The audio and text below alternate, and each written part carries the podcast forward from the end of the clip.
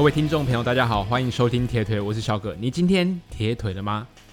在上个礼拜的节目，我跟大家分享我上上个礼拜去了五岭，没想到我这个礼拜的节目一刚开始，又要跟大家分享我上个礼拜去五岭啊，因为 Sam 教练他说他想要骑武岭啊，北部的天气真的非常的不稳定，可能上个礼拜北部周末的天气虽然平地没有下雨，不过山上的天气还是不太好的。所以教练就毅然决然的就再去一次南投，然后从普里骑到武岭这样子。对，那既然我觉得练习，我觉得要有一个伴比较好。那除了比较安全之外，至少在过程当中也不会那么无聊。所以我就答应教练陪他再一起骑一次武岭。我想这应该是在今年最后一次骑西进武岭了吧？那。在这一次的骑乘过程当中，天气我觉得明显比上个星期还要来，应该说上上个星期还要来的冷。那尤其在下滑的时候，更觉得很明显这样子。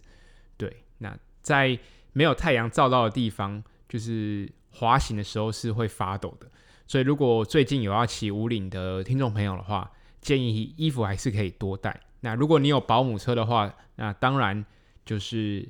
那些外套是可以放车上，那还是要注意保暖。那其实 FXT 的练习，嗯、呃，我觉得这个比赛呢，很重要的一点就是单车的部分，因为许多人就是卡在单车。不过我这一次就是有看了一些人的影片，那看到说，其实秀姑峦溪这次的出海口的浪目前应该说流非常的大，所以游泳也不好游。毕竟铁人三项它还是有一个顺序，游泳、单车、跑步。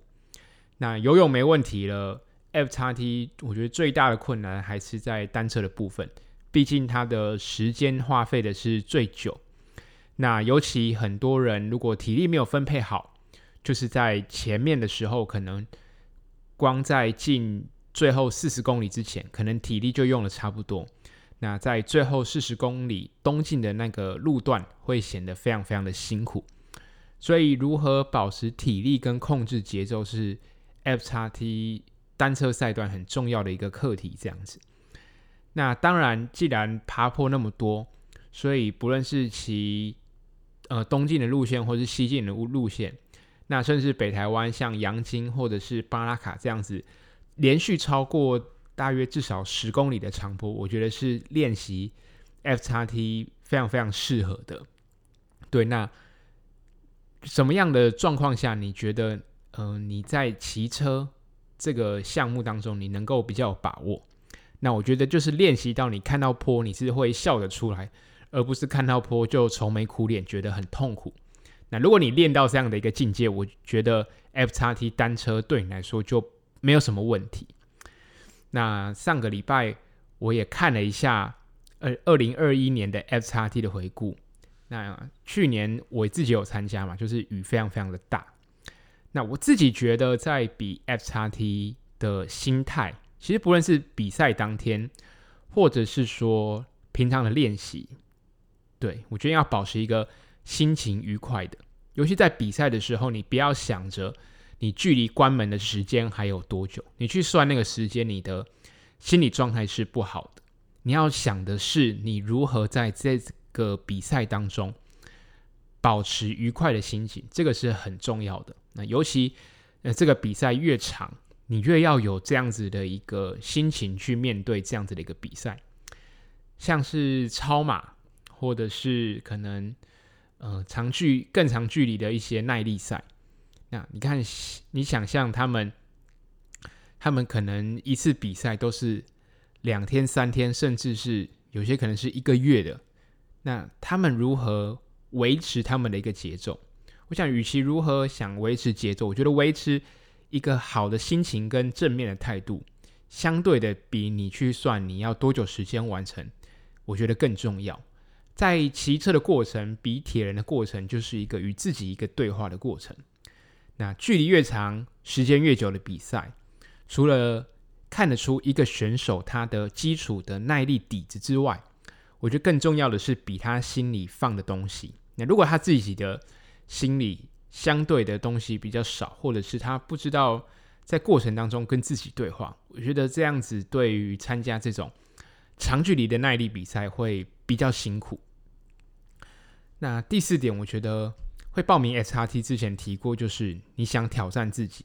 那这一次的比赛看下来，目前只有七十几位选手会参加。那到时候真正到起跑点的话，可能只会更少，不会更多。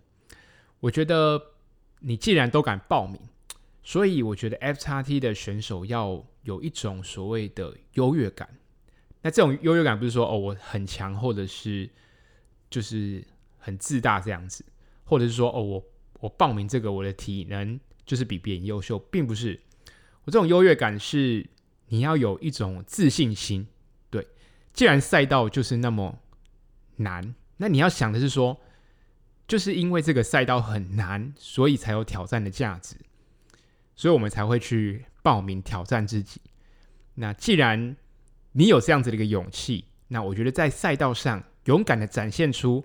你当初报名的那份勇气，我觉得是重要的，而不是嗯带着一种可能比较负面或者是太过于谨慎小心的一个心情去面对比赛。我觉得放开心情，放开心胸去享受这个赛道，我觉得很重要，尤其是在面对这样子如此困难的一个比赛当中。这样，那最近我也开始就是列了一些清单呢、可能要准备什么，因为我也是第一次参加。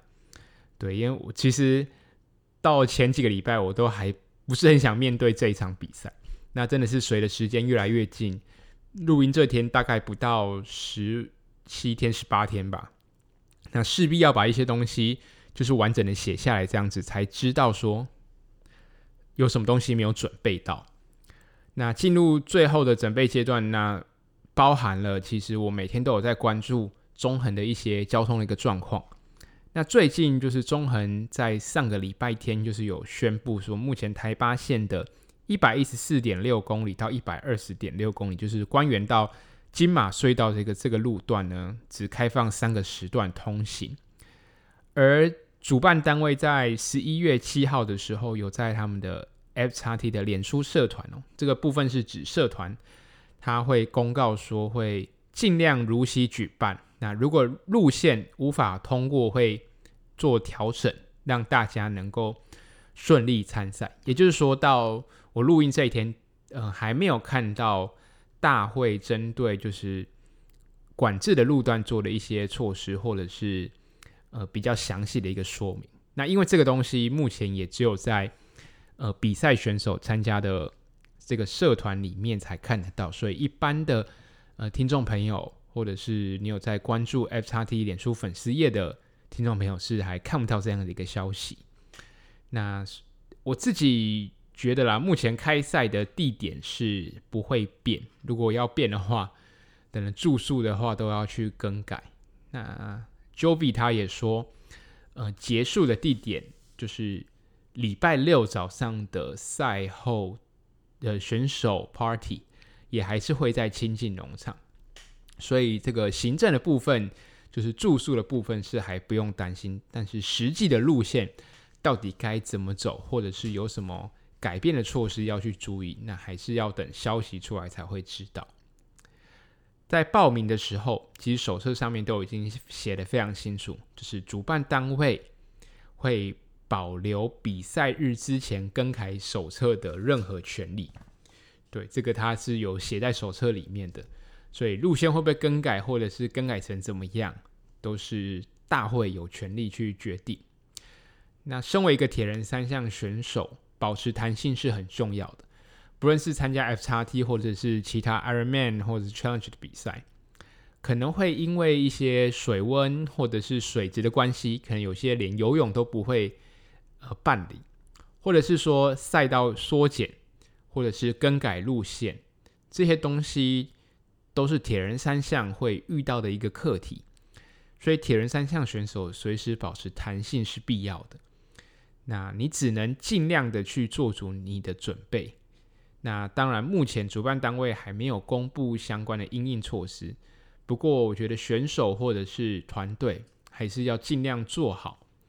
不过，有一些像是呃策略方面，可能就是需要更改这样子。我觉得这一次还没有那么确定。我觉得不论是从 X-Try 联盟，或者是到 Waypoint 他们的团队，就是举办 FXT 这个团队，其实都很两难啊。毕竟路线上面是还是看起来比较危险的一个状态。我觉得大会还是必须把安全放在第一位。毕竟我自己觉得，选手在赛场上出了什么事，那个其实，嗯、要负责任。那当然，选手自己有责任。不过，毕竟这个 FXT 的比赛是带着补给团队啊，很多补给团队他们是情谊相挺，那他们大家都来自不同的家庭。那真的发生什么意外，我觉得没有一个单位能够承担得起。啊，选手，我觉得像一般的铁人比赛，选手真的出什么意外，那可能是一个人的事。不过这一次不是所谓的一个选手、两个选手，而是一对、两队这样的去参加比赛。所以虽然参赛人数少，不过实际参与的人数是非常的多，这样子。所以安全还是必须放在第一位。那既然谈到了可能会更改路线的问题，我觉得就是说这一次。如果路线更改，那我觉得也算是一种打破规矩，就是大家重新回到一个嗯、起跑线，就是不论你有没有参加过第一届或是第二届，那至少如果这一次路线是全新的，那就可能没有办法按照去年的补给策略来直接去套用。所以，如果你原本只是设定，哎，哪些不按照过去两年的路线，去规划补给点，或是你的补给策略，可能要有一点弹性去调整。说你可能需要，就是按照你的距离或是时间来去跟你的团队进行呃补给或是配合的部分，或者是说，我也蛮好奇，就是有没有哪一组的选手会学，就是职业的单车队用无线电的方式来去沟通。我觉得这个也是一个不错的一个方式，虽然看起来比较。稍显麻烦一点，不过我觉得这个是非常非常的方便，也非常直接。选手也不用带着手机呃在身上，就是可以直接用无线电跟补给车来沟通，这样子，我觉得这个是一个不错的方法。那所以总结就是说，其实原本就充满非常多挑战的 FXT，在这一次的可能因为地震或者是天气因素导致路段的不稳定。呃，造成了很多的不确定因素，我觉得，嗯、是对选手的一个挑战，也是对主办单位的一个挑战。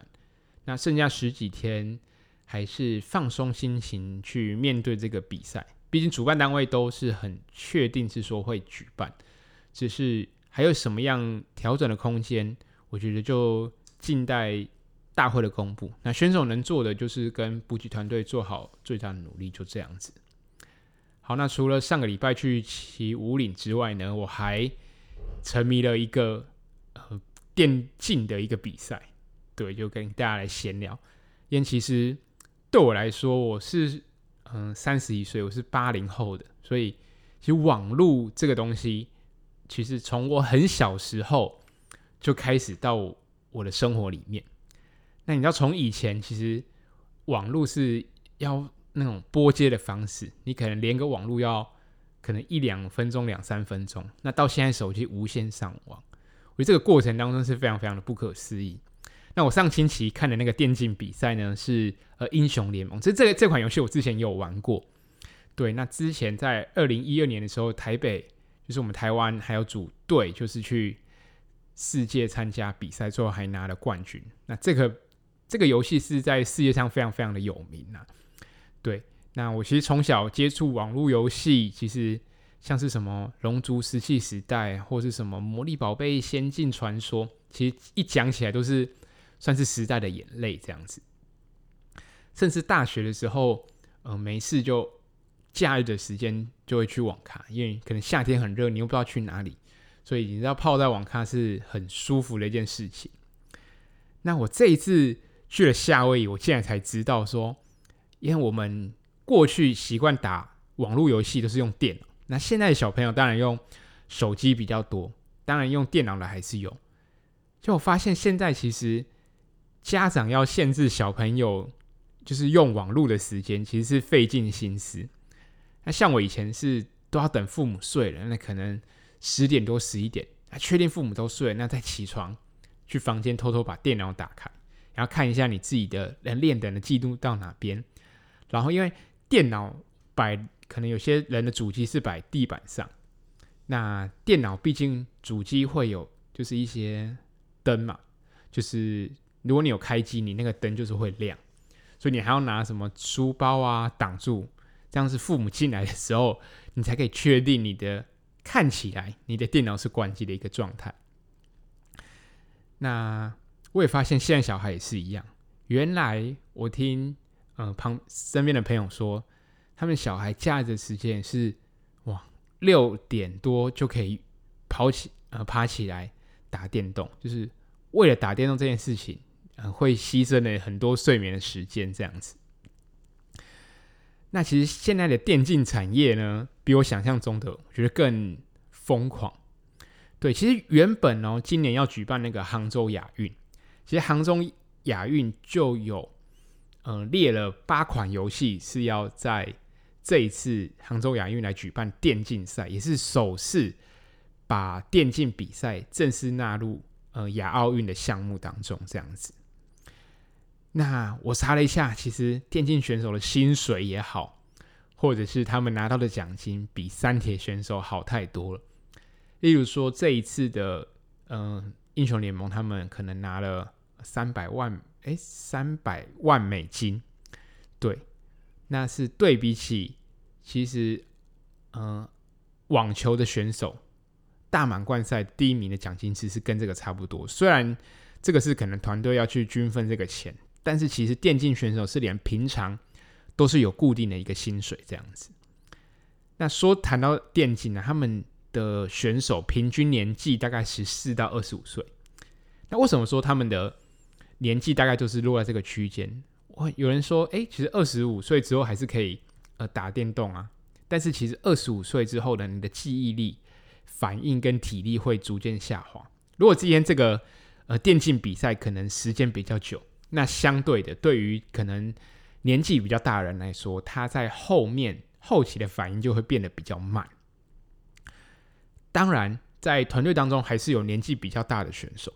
那其实我喜欢看电竞这个比赛，我自己也觉得蛮不可思议。但就是我觉得看他们操作游戏，他们只能真的是把呃你看过的游戏完全提升到另外一个不同层次的一个阶段。那其实电竞选手。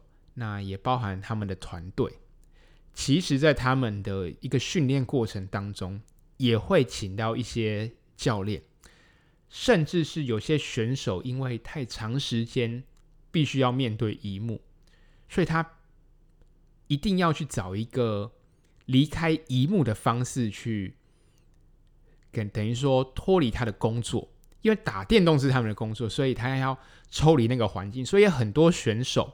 会把跑步这件事情当成他们的消遣，那甚至呃电竞团队就是还会聘请就是物理治疗师帮选手就是照顾身体，因为他们长时间固定在他们的一个座位上，那他们最常动的可能是手腕、手指、那滑鼠的操作，他们在训练的过程当中或者比赛的过程当中，其实就那个都速度是非常非常的快。那他们其实坐在电竞椅上，就像很多在办公室上班的一个上班族一样，他们就是固定在那个座位很久，所以他们其实有时候也会请一些嗯，像是健身房老师到他们的一个团队去上课，就是避免嗯一个选手因为一些呃坐姿的关系，会影响到他打电动一个成绩这样子。那谈到电竞，其实目前 UCI 也办过，就是虚拟骑乘的一个比赛，就是用 Zwift 的方式去办线上以及线下的比赛。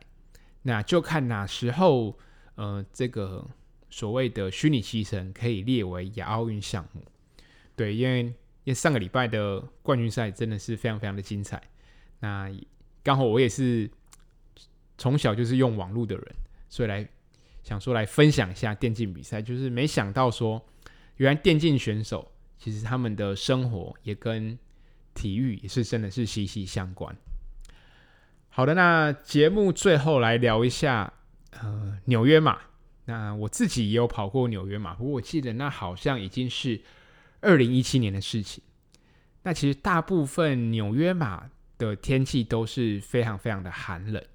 不过今年的纽约马比较特别，今年起跑的温度只有二十度 C，所以今年这场纽约马可以算是这几年来非常罕见的一个温度，这样。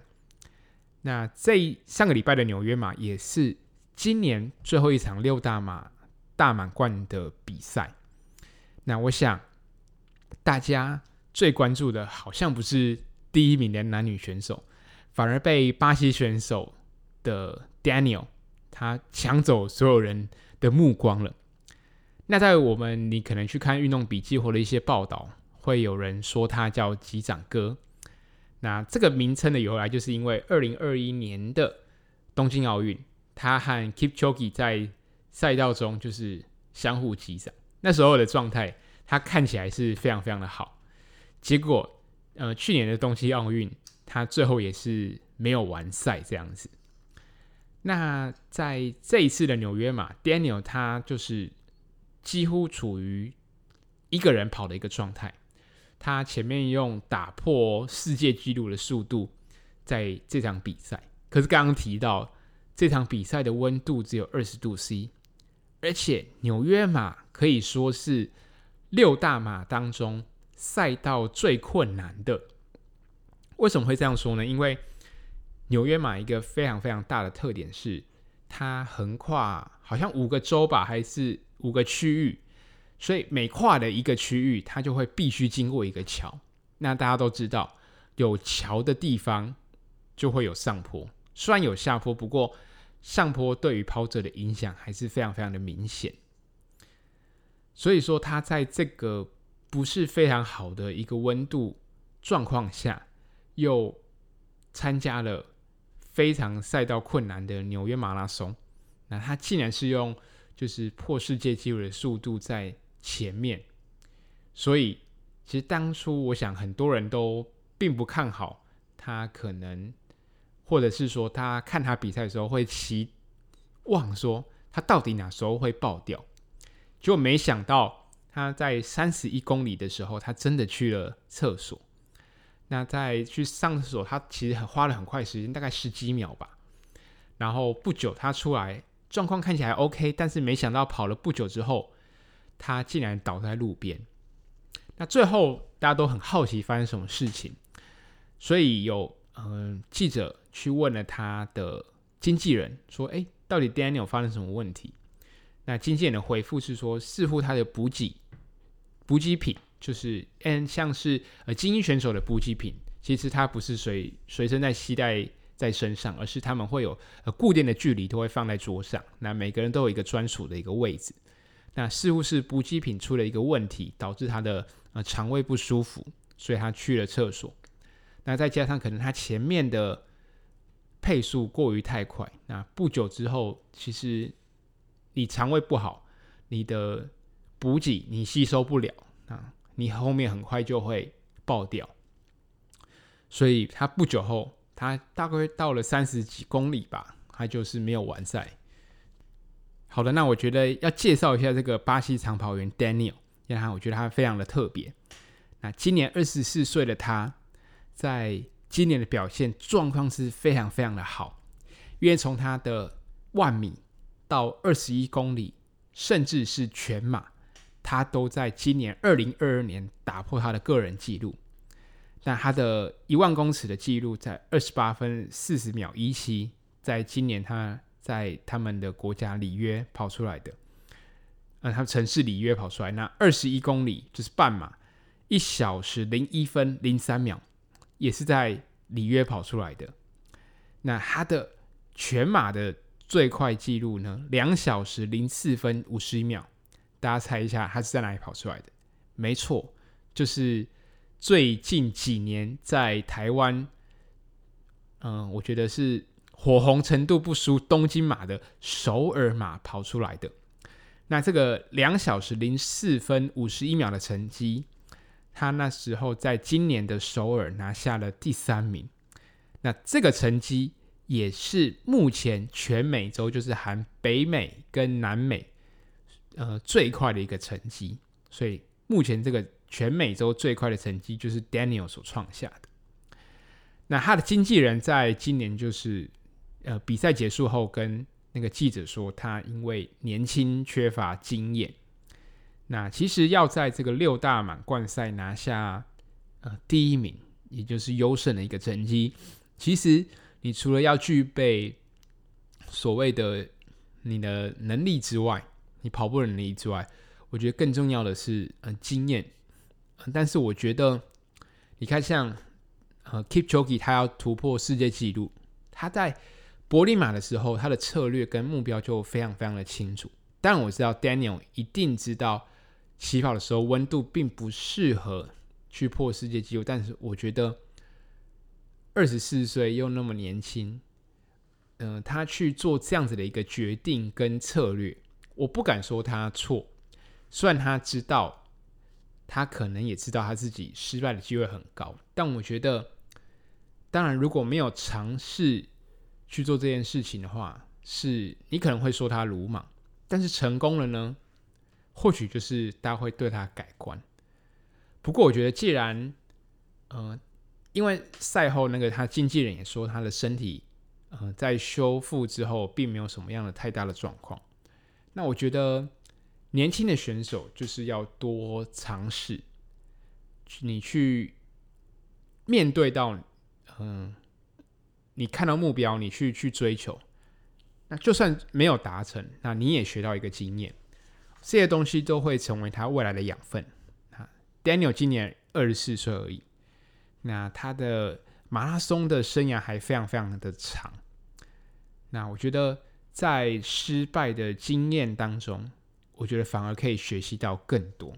尤其像成这次 Kona，对我来说，我觉得呃没有比好，相对的我的收获就嗯更多，比起。嗯、一个好的一个比赛，或是你跑出一个你认为满意的一个比赛，我觉得没有达成目标这件事情，我觉得反而能刺激你下一次的动力，或者是说你能在这样的一个过程当中学习到什么。好了，那节目最后还是要来跟大家提醒一下，因为我知道有非常多的听众朋友可能在准备年底的台北马，那在现在这个一个阶段来说。其实已经到所谓的嗯马拉松的进展期间巅峰期的一个时段，也就是说，现在的值跟量都是越来越高。那我觉得这一次的 Daniel 他的经验可以让我们学习。你去看一下大家自己的补给胶、自己的能量胶到底有没有过期的一个状态。如果真的有过期，那还是非常建议。嗯，就直接丢掉了。虽然我也有知道说，呃，能量胶不容易过，嗯，坏掉这件事情，但是我觉得越接近比赛的时候，你越不要去冒这种风险。你可能 off season 的时候，你去跑山或者是做一些呃长距离的呃有氧打点，你吃可能过期没多久的胶，我觉得 OK。如果真的呃肚子不舒服，那就算了。但是现在的每一次的训练，我觉得都是非常的宝贵。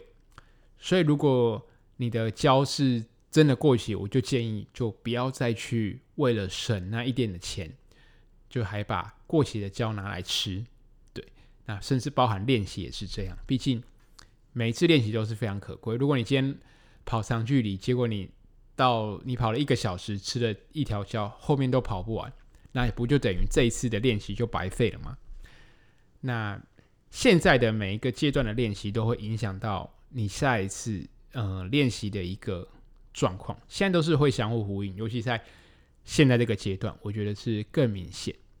呃，不单只是你的身体状况，甚至你的心理的状况也会受到每一次训练的影响。那在这个阶段，刚提到你的量跟值都非常的大，所以你的暖身跟放松的工作就相对的更重要。因为可能会因为值跟量都非常大，导致你跑完可能身体嗯的负荷很大，你很累，你就会偷懒，就是忘记放松这个工作。那在前一阵子，甚至我想可能之后天气会慢慢的越来越冷，那早晚天气温差也会越来越大。那这时候的保暖工作就很重要，就是避免不要感冒这样子。那当然，我自己觉得现在有些人一定会觉得，哎，状况感觉到特别好。那你当你在练习的过程当中状况特别好的时候，我是不会建议你因为状况好就去多刻意增加你训练的里程数，或者是你可能原本原定今天要跑五组间歇，就你就自己擅自加到六组或是七组。那你想说你状况好的话，你又想要多一点的练习怎么办呢？我觉得你可以尝试几种方法。第一个，你就是减少。你像间歇，你就可以减少一些组间休息的一个时间。你可能原定，呃，你可能原定是假设你是原地休两分钟到三分钟。假设你原定休三分钟好，那你就试着减少。那我这次休每一组的间休就休两分半，或者是说你可以在嗯间休的时候，你改用跑休的方式来去做你中间的一个缓冲。对那尽量你维持你原定的计划跟你应该要跑的里程，而不要去刻意增加。那你去尝试改变一些中间可以改变的因素，我觉得是可以的。那或者是说你在周末的长距离，你 long run 加 tempo 的时候，你觉得你最近状况好，我觉得你可能距离不要改变，但是你的 tempo。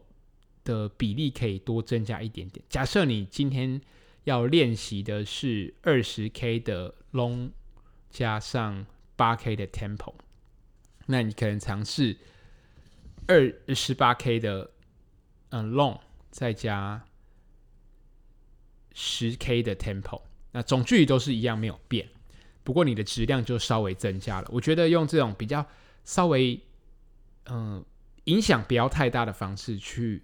面调整你的课表，我觉得风险相对来说没有那么大。这样子，那如果是我自己最后建议，我觉得还是按照自己的步调即可。毕竟，嗯、最后的目标是在比赛当天，而不是现在。现在状况好，反而要提醒自己，哎，是不是？哎，哪边应该要特别注意？因为你状况越好，你越想多练的时候。反而越容易受伤。好的，今天的节目就到这边，我们下一期再见喽，拜拜。